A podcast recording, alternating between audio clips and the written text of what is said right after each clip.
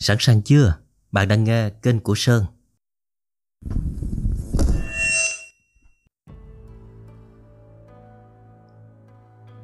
Nắng gắt soi bá chủ. Thủ bút bởi Trần Tiến. Hai mươi lăm tháng chín năm hai nghìn không trăm mười hai.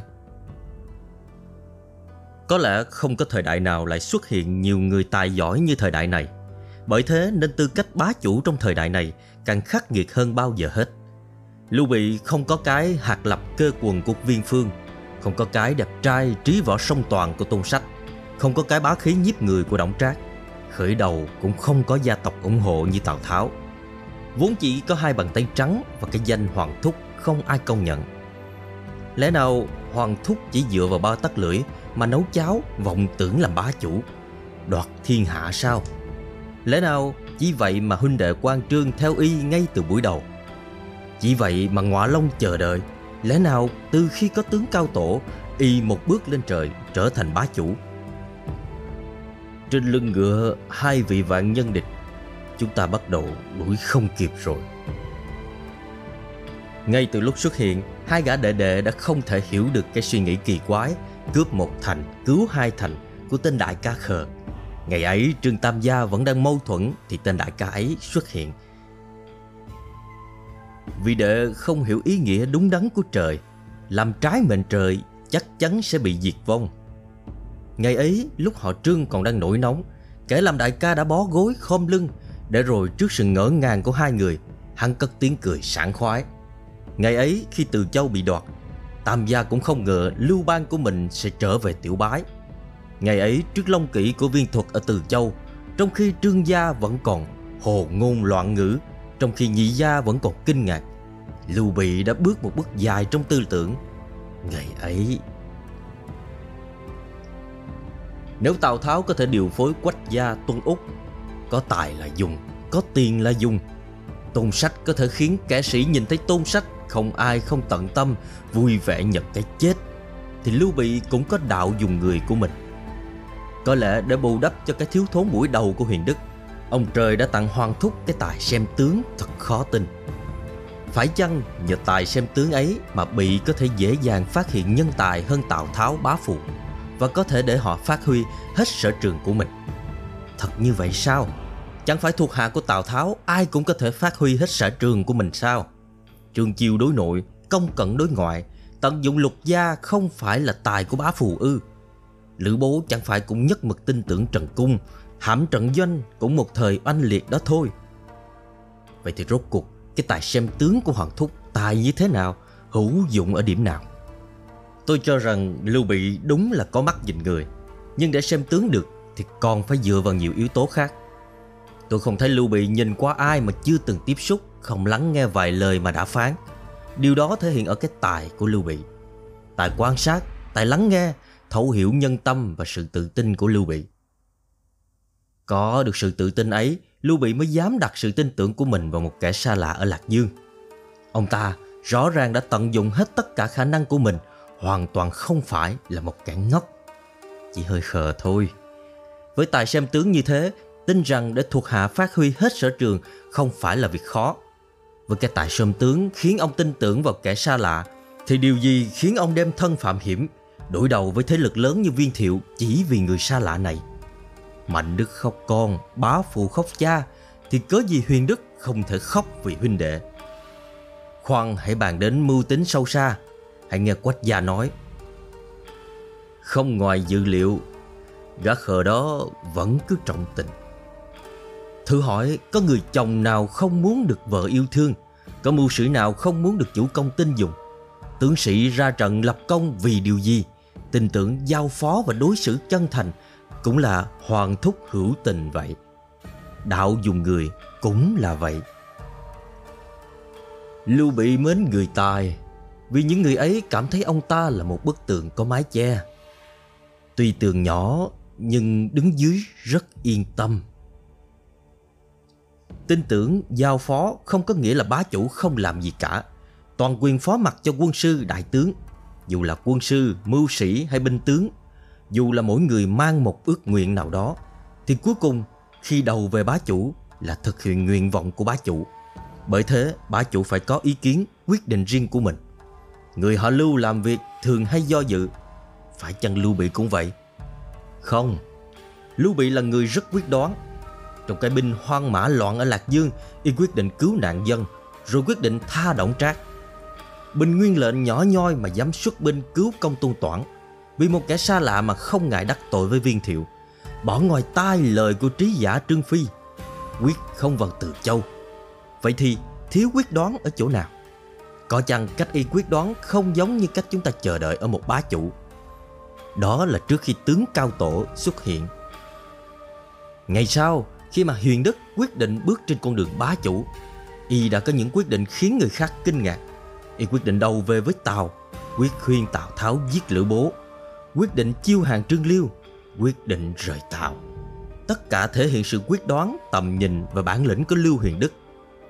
Và vì là bá chủ, vì phải quyết đoán nên tâm tư của bá chủ không dễ dàng bị nhìn thấu, đôi lúc phải diễn.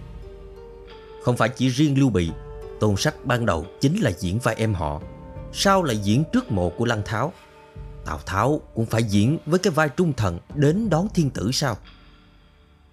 Khi cướp một cứu hai, Bị đã diễn vai một tên ác nhân rất đạt. Rồi ở Bạch Môn Lâu và lúc luận anh hùng cùng Tào Tháo, khoan hãy nói đến ai cao tay hơn ai, chí ít Bị cũng đạt được mục đích của mình. Ngựa vượt đàn khê, Bị lại diễn thêm lần nữa và còn nhiều lần nữa. Một năng lực khác của bá chủ chính là thuyết giáo. Bá chủ trước bá tánh thiên hạ, trước thuộc hạ phải chứng minh được cái tư tưởng của mình là đúng đắn, con đường của mình là đúng đắn, đầy triển vọng để chúng tướng sĩ nguyện vì mình mà ra sức, để thu phục nhân tâm, để chiêu hàng kẻ địch. Thuyết giáo là minh chứng rõ ràng nhất cho tư tưởng và bản lĩnh của bá chủ. Tôn Sách chỉ ra cho Thái Sử Từ cái thâm ý của sinh sôi, Tào Tháo gãy đàn trâu nghe, Viên Thuật thầy trời sinh sôi, đều là thuyết giáo. Lưu Bị giúp Tam Gia đã thông tư tưởng ở Lạc Dương, trước mặt thuộc hạ ở Từ Châu mà chỉ ra cái giả tâm lập loạn thiên hạ, chỉ ra con đường trung thần nắm đại quyền trấn áp gian thần. Ở Bạch Môn Lâu làm cái việc mà mấy ai làm được, chiêu hàng Trương Liêu. Sở dĩ Bị làm được điều đó vì ông ta đã chạm đến tận cùng nhân tâm, thấu hiểu nó để rồi với tư tưởng rõ ràng, đạo lý thuyết phục, lời lẽ hành động hợp lý, và ông ta đã tác động đến nhân tâm. Nếu như trên chiến trường, võ tướng đối đầu bằng vũ khí, quân sư đối đầu bằng mưu kế, thì bá chủ đối đầu bằng khí thế, bằng tư tưởng. Tri thức có thể học, võ công có thể luyện, thì năng lực dùng người quyết đoán, diễn cũng có thể rèn. Nhưng khí chất lại là thứ hoàn toàn khác, và nó lộ rõ trong những cuộc đối đầu của các bá chủ. Tam Gia lần đầu nhìn thấy cái khí thế bá chủ của Lưu Bị là khi vẽ tranh ở Từ Châu. Còn tôi thì khác. Dù nói Tào Tháo có sự trợ giúp của Quan Vũ, nhưng trong cuộc đối đầu giữa Mạnh Đức và Bá Phù, rõ ràng tư tưởng của Bá Phù đã bị lung lay. Trở lại lần tương phùng quá trễ của Tào Lưu, tuy là Tháo ở trên cao, binh đông tướng mạnh, nhưng cái khí thế của Bị thì không hề thua kém. Đó là một cuộc nói chuyện ngang hàng của hai kẻ cùng là một loại người. Luận anh hùng trong thiên hạ chỉ có Hoàng Thúc và Tháo mà thôi. Lưu Bị thì xuất phát là kẻ yếu, nửa đời binh bại, nhưng chưa lần nào yếu thế lúc gặp các đại nhân vật. Hôm đó, Đổng Trác dùng cánh tay bạo tàn của mình thúc đẩy bánh xe lịch sử. Hôm đó y hạ lệnh dời thành, bá khí của y khiến cho tất cả như dừng lại. Đổng Trác, kẻ khiến người khác hoài nghi y là bá chủ đang làm mưa làm gió. Vậy mà ngồi ngang với y lại là một kẻ vô danh, nét mặt bình thản lại có thần, lòng đang hướng về bách tính trong thiên hạ. Một Đổng Trác kiêu hùng nhất cứ vậy mà trong mắt y cũng chỉ như một món đồ. Muốn giết thì giết, muốn tha thì tha. Cái mà người đó quan tâm không phải là Đổng Trác mà là nỗi khổ của bá tánh thiên hạ. Thời khắc đó tất cả dường như nhỏ bé so với hắn, đại địa như ở dưới chân hắn, không một chút gì khiến người kinh hãi. Hắn như một ngọn núi to lớn khiến người khác ngước nhìn ngưỡng mộ. Đó chính là khí chất bá chủ. Cũng hình ảnh này, cái cảm giác này, cái ấn tượng này khiến tôi đặc biệt thích Lưu Bị. Các năng lực bá chủ như đạo dùng người, quyết đoán, diễn, thuyết giáo đều có thể tìm được ở một tướng tài, trí giả hay kỳ nhân. Thì sự khác biệt chính là ở cái khí chất bá chủ này. Nó là kết quả của tư tưởng, tính cách, bản lĩnh, niềm tin, năng lực và cả thiên phú. Không thể nhìn thấy bằng mắt, nhưng có thể nhận ra bằng cảm giác. Ở Lưu Bị có cái gì đó dễ gần, có cái gì đó khiến người ta tin tưởng, có cái gì đó khiến người ta nể phục, có cái gì đó khiến người ta khiếp sợ. Có lẽ đó là sức hút của bá chủ vậy. Và để trở thành bá chủ, chỉ có năng lực bá chủ, khí chất bá chủ không thôi vẫn chưa đủ. Còn phải có phúc khí bá chủ. Chân mệnh lớn. Đúng vậy, trời cao cũng đang giúp ông ta.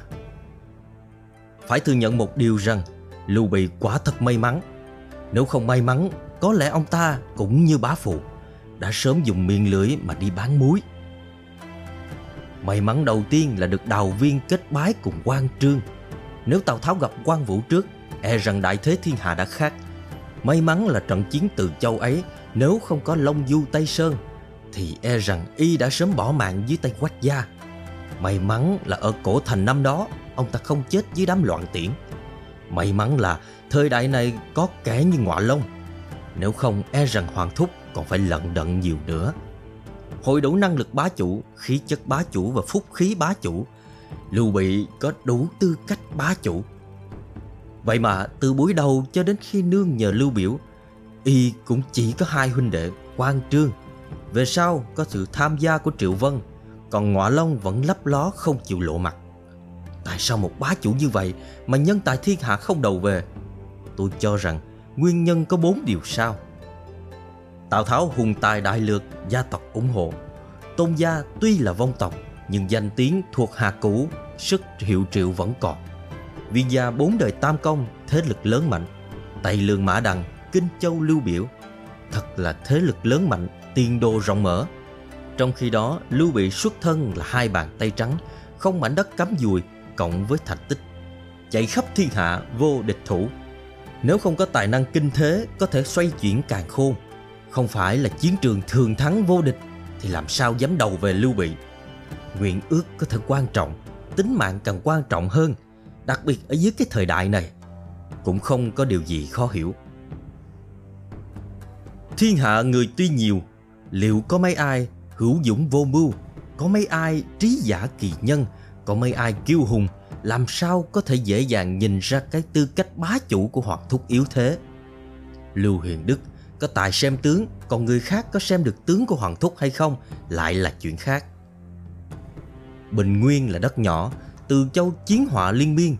Hứa là đất của Tào, Hà Bắc bị giam lỏng, thì lấy đâu ra cơ hội để bị gặp gỡ với danh sĩ, tìm kiếm tướng tài. Khi Kinh Châu yên ổn, danh sĩ Trung Nguyên khắp nơi tụ tập, không phải nhiều người lòng hướng về Hoàng Thúc hay sao? Lưu Bị có tư cách bá chủ, vấn đề còn lại là y có bước trên con đường bá chủ hay không. Một kẻ bá chủ không đi con đường của bá chủ, cuối cùng cũng không thể trở thành bá chủ. Bàn Thống chính là vì điều đó mà chọn Lưu Sủng, Ngọa Long cũng vì vậy mà lần lửa mãi không ra khỏi liều tranh. Ít có nhân tài không có nghĩa là nửa đời Lưu Bị vẫn tay trắng hoặc trắng tay. Người trung thành dễ kiếm, người tài giỏi cũng dễ kiếm, nhưng người vừa trung thành vừa tài giỏi thì thật khó tìm. Được Quan Trương hai người, sau lại thêm Triệu Vân Gia Cát, thật là thiên binh dễ kiếm, nhất tướng khó tìm. Cũng xin nói thêm, Bi Chúc Giảng Ung cũng có thể tự mình đưa ra chủ ý để Hoàng Thúc vào Từ Châu, thì cũng không phải hạng làm công ăn lương. Bờ cõi dễ mở, nhân tâm khó thu. Tuy rằng nửa đời Lưu Bị thành sự thì ít, bại sự có thừa, nhưng không phải ông ta không có được gì. Nhân tâm, tướng tài, quân sư, mưu sĩ là tài sản vô giá cho ngày vượt vũ môn hóa rồng vùng vẫy trong trời đất của kẻ này. Khó khăn chỉ có thể rèn luyện bá chủ, không thể sinh ra bá chủ. Lưu Bị có chí bá chủ, đã đạp bằng khó khăn, bước đi trên con đường bá chủ. Y trước là bá chủ, sau càng là bá chủ. Trong mắt đời người, Bị chỉ là một kẻ mượn danh Hoàng Thúc để mưu lợi. Nhưng có ai biết trong lòng ta đang nghĩ gì không? Ta không biết. Còn ngươi?